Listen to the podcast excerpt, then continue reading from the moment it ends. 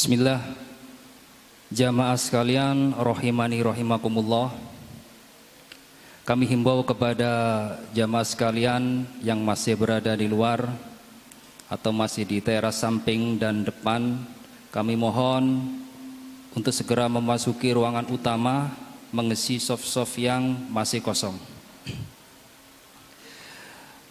Jamaah sekalian Rahimani rahimakumullah Kami dari Takmir Masjid Madinah Lumajang ingin menyampaikan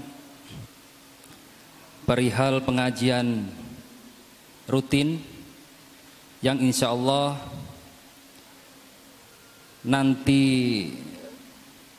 pukul 16 sampai pukul 20 waktu Indonesia Barat yaitu sesi yang pertama pada asar pembahasan kitab Al-Irsyad ila Sahihil I'tiqad. Dan yang kedua untuk sesi yang kedua insya Allah Ba'da Maghrib hingga pukul 20 waktu Indonesia Barat membahas tafsir Al-Fatihah bersama Al-Ustadz Abu Ghazi As-Sundawi demikianlah eh, pengumuman pengajian rutin Masjid Madinah Lumajang. Semoga Allah senantiasa memberikan kita kemudahan untuk mendatangi taman-taman surga yaitu majelis-majelis ilmu. Jamaah sekalian rahimani rahimakumullah. Untuk khotib pada Jumat hari ini akan disampaikan oleh Al Ustadz Abdul Muid dari Wuluan kemudian selaku imam Al Ustadz Yusni. Kepada Al Ustadz Abdul Muid tafadhol maskuran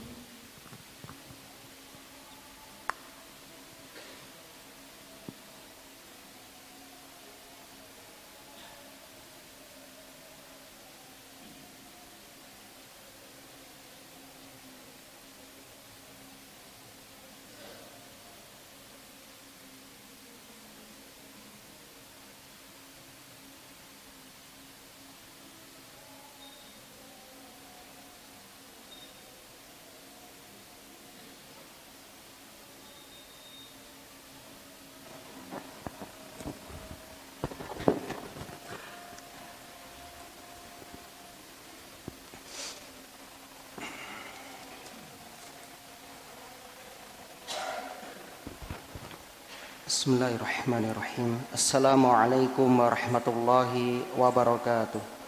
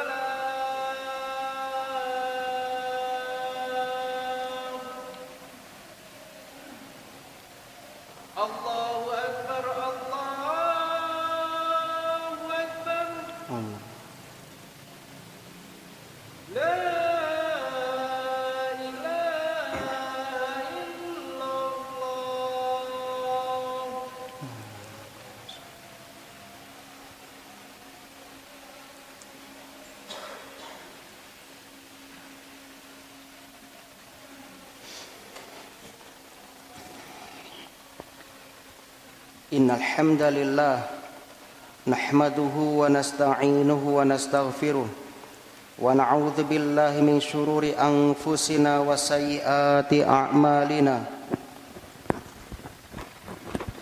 ما يهده الله فلا مضل له وما يضلل فلا هادي له. أشهد أن لا إله إلا الله وحده لا شريك له. وأشهد أن محمدا عبده ورسوله. قال الله تعالى في كتابه الكريم أعوذ بالله من الشيطان الرجيم. يا أيها الذين آمنوا اتقوا الله حق تقاته ولا تموتن إلا وأنتم مسلمون. يا أيها الناس اتقوا ربكم الذي خلقكم من نفس واحدة وخلق منها زوجها وبث منهما رجالا كثيرا ونساء واتقوا الله الذي تساءلون به والأرحام إن الله كان عليكم رقيبا يا أيها الذين آمنوا اتقوا الله وقولوا قولا سديدا. يصلح لكم أعمالكم ويغفر لكم ذنوبكم. ومن يطع الله ورسوله فقد فاز فوزا عظيما. أما بعد فإن أصدق الحديث كتاب الله وخير الهدى هدى محمد صلى الله عليه وسلم. وشر الأمور محدثاتها وكل محدثة بدعة wa kulla bid'atin dolalah, wa kulla dalalatin finnar. Ibadallah ittaqullaha haqqa tuqatih wa la tamutunna illa wa antum muslimun. Bertakwalah kepada Allah Subhanahu wa taala dengan sebenar-benarnya takwa. Karena barang siapa yang bertakwa kepada Allah Subhanahu wa taala maka dia akan mendapatkan kebahagiaan di dunia hingga di akhirat. Bahkan orang yang bertakwa kepada Allah akan menjadi hamba yang dicintai oleh Allah Subhanahu wa taala. Rasulullah bersabda, "Innallaha yuhibbul 'abda taqiyya al-ghaniyya al-khafi." Sesungguhnya Allah Subhanahu wa taala mencintai hamba yang bertakwa, al-ghani yang qanaah, yang merasa cukup, al-khafi yang suka tersembunyi atau tidak suka popularitas. Bahkan bertakwa kaum muslimin merupakan tujuan diperintahkannya segala bentuk ibadah kepada kita. Dalam Al-Qur'an surah Al-Baqarah ayat 22 Allah Subhanahu wa taala berfirman, "Ya ayyuhan nasu ya ayyuhan nasu ubudu rabbakumul ladzi khalaqakum walladzina min qablikum la'allakum tattaqun." Hai manusia, sembahlah Tuhan kalian yang telah menciptakan kalian dan menciptakan orang-orang sebelum kalian agar supaya kalian bertakwa. Ibadah puasa Ramadan yang sebentar lagi akan tiba. Ketika Allah memerintahkan puasa Ramadan di antara hikmahnya dan tujuannya agar kita menjadi hamba yang bertakwa. Ya ayyuhalladzina amanu kutiba alaikumusiyam kama kutiba alal ladzina min qablikum la'allakum tattaqun. Hai orang-orang yang beriman, telah diwajibkan kepada kalian berpuasa pada bulan Ramadan agar supaya sebagaimana diwajibkan kepada umat sebelum kalian agar kalian bertakwa. Maka khotib berwasiat sekali lagi kepada diri kami pribadi dan juga kepada jamaah Jumat sekalian, marilah kita senantiasa meningkatkan takwa kita kepada Allah Azza wa Jalla. Kaum muslimin sidang salat Jumat, arsyadanillah wa iyyakum jami'an. Dalam sebuah hadis yang panjang, Rasulullah sallallahu alaihi wasallam memberikan sebuah pembelajaran, memberikan sebuah nasihat yang hendaknya kita pegangi dalam kehidupan kita ini. Nasihat tersebut beliau sampaikan kepada sepupu beliau Al-Abbas Abdullah bin Abbas radhiyallahu anhuma yang waktu itu beliau berumur sekitar 10 tahun. Kuntu khalfan Nabi sallallahu alaihi wasallam yauman kata Ibnu Abbas. Aku pernah dibonceng Nabi sallallahu alaihi wasallam pada suatu hari. Kemudian Rasulullah mulai memberikan nasihat, wejangan, pengajaran kepada sepupunya. Ya gulam, inni uallimuka kalimat. Wahai anak kecil, sesungguhnya aku akan mengajarkan kepadamu sebuah kalimat Ihfazillah yafazka. Ihfazillah tajidhu tujahaka. Jagalah Allah, niscaya Allah akan menjagamu. Jagalah Allah, maka engkau akan mendapati Allah ada di hadapanmu. Kaum muslimin sidang salat Jumat yang berbahagia. Nasihat yang sangat agung yang sangat kita butuhkan di saat ini. Nasihat ini bukan hanya ditujukan kepada sepupu Nabi Abdullah bin Abbas radhiyallahu anhuma. Namun juga ditujukan kepada kita umat Nabi sallallahu alaihi wasallam yaitu jagalah batas-batas Allah jagalah perintah-perintah Allah dan jagalah diri kita dari mengerjakan larangan-larangan Allah Subhanahu wa taala. Di saat ini banyak orang-orang yang sibuk mencari penjagaan ada yang melakukan ritual-ritual sebagaimana mungkin jamaah telah melihat atau mungkin membaca beberapa waktu yang lalu di pantai Payangan Watu Ulo, ya, Watu Ulo. Sekelompok pemuda dan pemudi melakukan ritual di tengah malam mandi di pantai di laut untuk mencari keselamatan atau mungkin mencari kekuatan dan sebagainya. Masya Allah ada di antara mereka untuk mendapatkan penjagaan melakukan ritual-ritual seperti memasang pagar goib atau memakai jimat-jimat dan sebagainya. Padahal ada satu ritual yang sangat ampuh.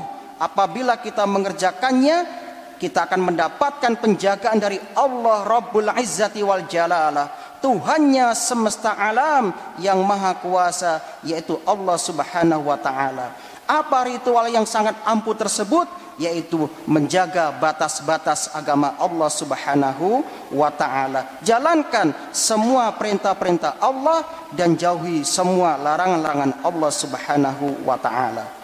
Kemudian beliau melanjutkan wajangannya kepada sepupunya.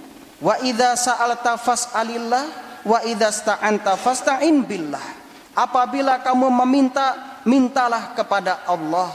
Dan apabila kamu memohon perlindungan mintalah perlindungan kepada Allah. Masya Allah sebuah wejangan yang sangat luar biasa. Mengajarkan kepada kita yang apabila kita berpegang dengan prinsip tersebut kita akan menjadi hamba yang mulia. Di mana biasanya manusia pada umumnya ketika mendapatkan kesulitan membutuhkan bantuan maka yang mereka pikirkan pertama kali mengingat-ingat nama-nama dari teman-teman mereka atau kolega-kolega mereka yang berpengaruh yang dapat dihubungi untuk dimintai pertolongan.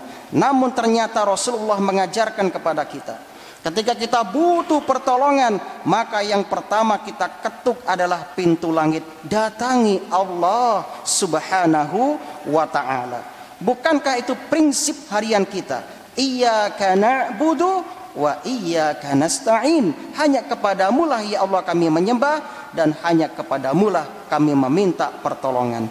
Berikutnya, Rasulullah berpesan kepada sepupunya Abdullah ibn Abbas radhiyallahu anhuma. Wa'lam ketahuilah annal ummata law ijtama'at ala ay yanfa'uka bi syai'in lam yanfa'uka illa bi syai'in qad katabahu Allahu lak. Ketahuilah nak, seandainya seluruh manusia bersatu padu, seluruh manusia berkumpul untuk memberikan sesuatu yang bermanfaat untukmu, maka mereka tidak akan bisa memberikan sesuatu yang bermanfaat untukmu kecuali apa yang telah Allah tetapkan untukmu. Masya Allah.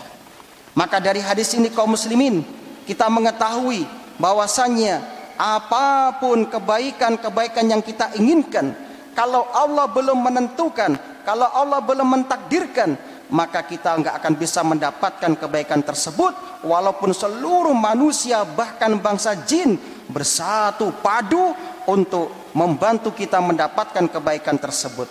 Maka dari sini tenanglah hidup kita. Nggak perlu kita melakukan berbagai cara-cara yang dilarang oleh agama untuk meraih sesuatu yang kalau belum ditakdirkan nggak akan pernah kita dapatkan. Kemudian Rasul berpesan kepada sepupunya, lawai lawai lawi tama'u ayyadurruk ala syai' lam yadurruk illa ala syai'in qad katabahu Allahu alaik. Seandainya mereka seluruh manusia bersatu padu bahu membahu untuk memberikan bahaya kepadamu, maka di mereka tidak akan dapat membahayakan kamu kecuali apa yang telah Allah tetapkan untukmu. Masya Allah. Walaupun seluruh manusia ingin membahayakan kita, ingin menggagalkan usaha kita, ingin mencelakakan kita, kalau Allah belum mentakdirkan kita celaka, kita nggak akan celaka. Atau sebaliknya seandainya ada di antara manusia yang berhasil menggagalkan usaha kita, itu karena Allah telah mentakdirkan itu terjadi melalui perantara hamba tersebut. Kaum muslimin. Kemudian Rasul menyebutkan kuncinya rufiatil aklam wajafati suhuf pena-pena pencatat takdir telah kering kemudian telah diangkat pena-pena tersebut dan lembaran-lembaran takdir sudah menjadi kering artinya apa semua sudah ditakdirkan oleh Allah Subhanahu wa taala dan semuanya pasti akan terjadi sebagaimana yang tercatat di lembaran-lembaran takdir kita oleh karena itulah kaum muslimin sidang sholat Jumat yang berbahagia. Ingat-ingatlah selalu wasiat Rasulullah yang agung ini kepada sepupunya Abdullah bin Abbas radhiyallahu anhu ajarkan kepada keluarga kita, ajarkan kepada anak-anak kita. Dalam hadis yang lain, Rasulullah sallallahu alaihi wasallam menyebutkan dengan lafaz yang sedikit berbeda. Ihfazillah tajidhu amamaka. Jagalah Allah maka engkau akan mendapati Allah ada di hadapan kamu. Artinya kaum muslimin jalankan semua perintah-perintah Allah, jauhi semua larangan-larangan Allah, maka Allah akan bersama kita, memberikan pertolongannya kepada kita, menguatkan kita, kapan pun kita berada, di mana pun kita berada. Kemudian dalam hadis berikutnya, ta'aruf illallah firraha ya'rifka fisyiddah. Kenali Allah di saat engkau lapang, di saat engkau bahagia, maka Allah akan mengenali kamu di saat kamu dalam keadaan susah, dalam keadaan sempit. Masya Allah. Jaga sholat tahajud kita, jaga bacaan Quran kita, jaga sedekah-sedekah kita, jaga agama kita, tauhid kita di saat kita bahagia, di saat kita lapang. Maka nanti insya Allah dan pasti Allah akan menjaga kita, Allah akan mengingat kita di saat kita sempit, di saat kita sedang ya, bersedih dan sebagainya. Mudah-mudahan Allah Subhanahu wa taala senantiasa menjaga akidah kita, keimanan kita dan menjauhkan diri kita, keluarga kita, masyarakat kita dari berbagai bentuk kesyirikan-kesyirikan kepada Allah Subhanahu wa taala dan semoga kita dipertemukan dengan bulan Ramadan yang akan datang dalam keadaan iman, Islam, aman, sehat walafiat dan dimudahkan melakukan amal-amal soleh di bulan Ramadan yang akan datang. Allahumma a'inna ala hudaka وأصلح لنا شأننا كله ووفقنا لكل خير يا ذا الجلال والإكرام بارك الله لي ولكم في القرآن العظيم ونفعني وإياكم بما فيه من الآيات والذكر الحكيم وأستغفر الله لي ولكم إنه هو الغفور الرحيم.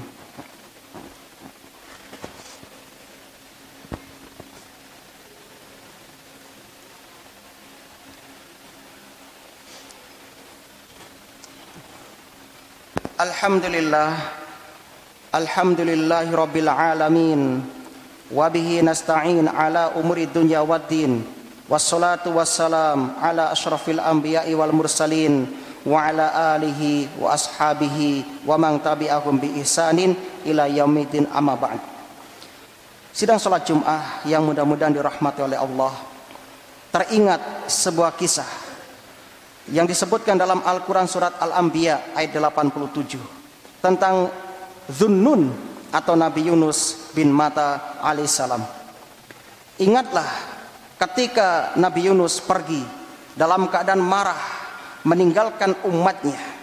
Wa dhunnun idzaba mughadiban fadhanna allan naqdiru alaihi fanada fi dhulumat alla ilaha illa anta subhanaka inni kuntu minadh zalimin ingatlah kisah Nabi Yunus alaihissalam ketika pergi meninggalkan kaumnya dalam keadaan marah dan dia mengira bahwasanya kami Allah tidak mampu menyempitkan atau menyulitkan dirinya kemudian dia pun berdoa kepada Allah Subhanahu wa taala di dalam kegelapan-kegelapan.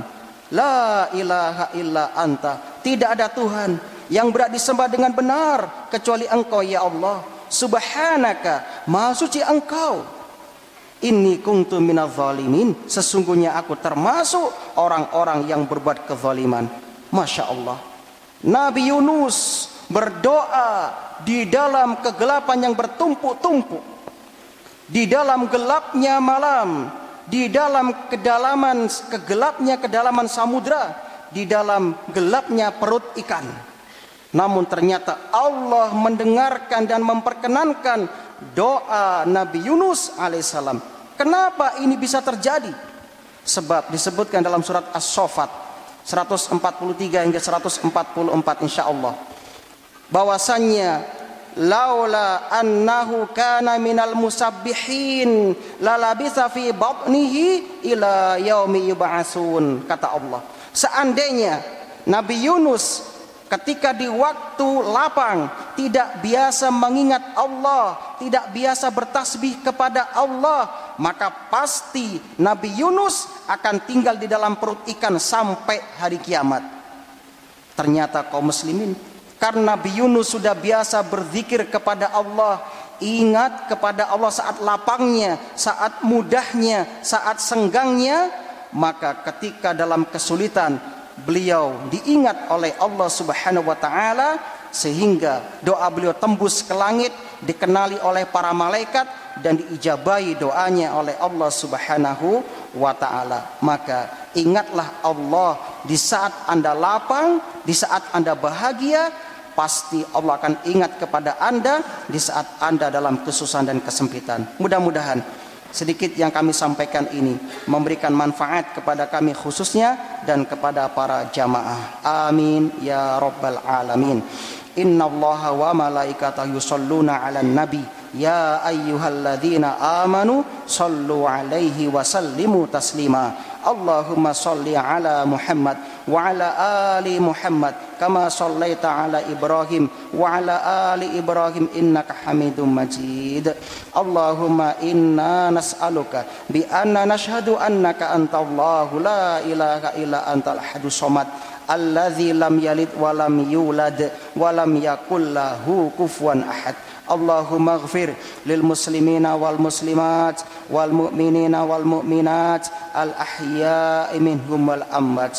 ربنا هب لنا من أزواجنا وذرياتنا قرة أعين waj'alna lil muttaqina imama. Rabbana zalamna anfusana wa illam taghfir lana wa tarhamna lanakunanna minal khasirin.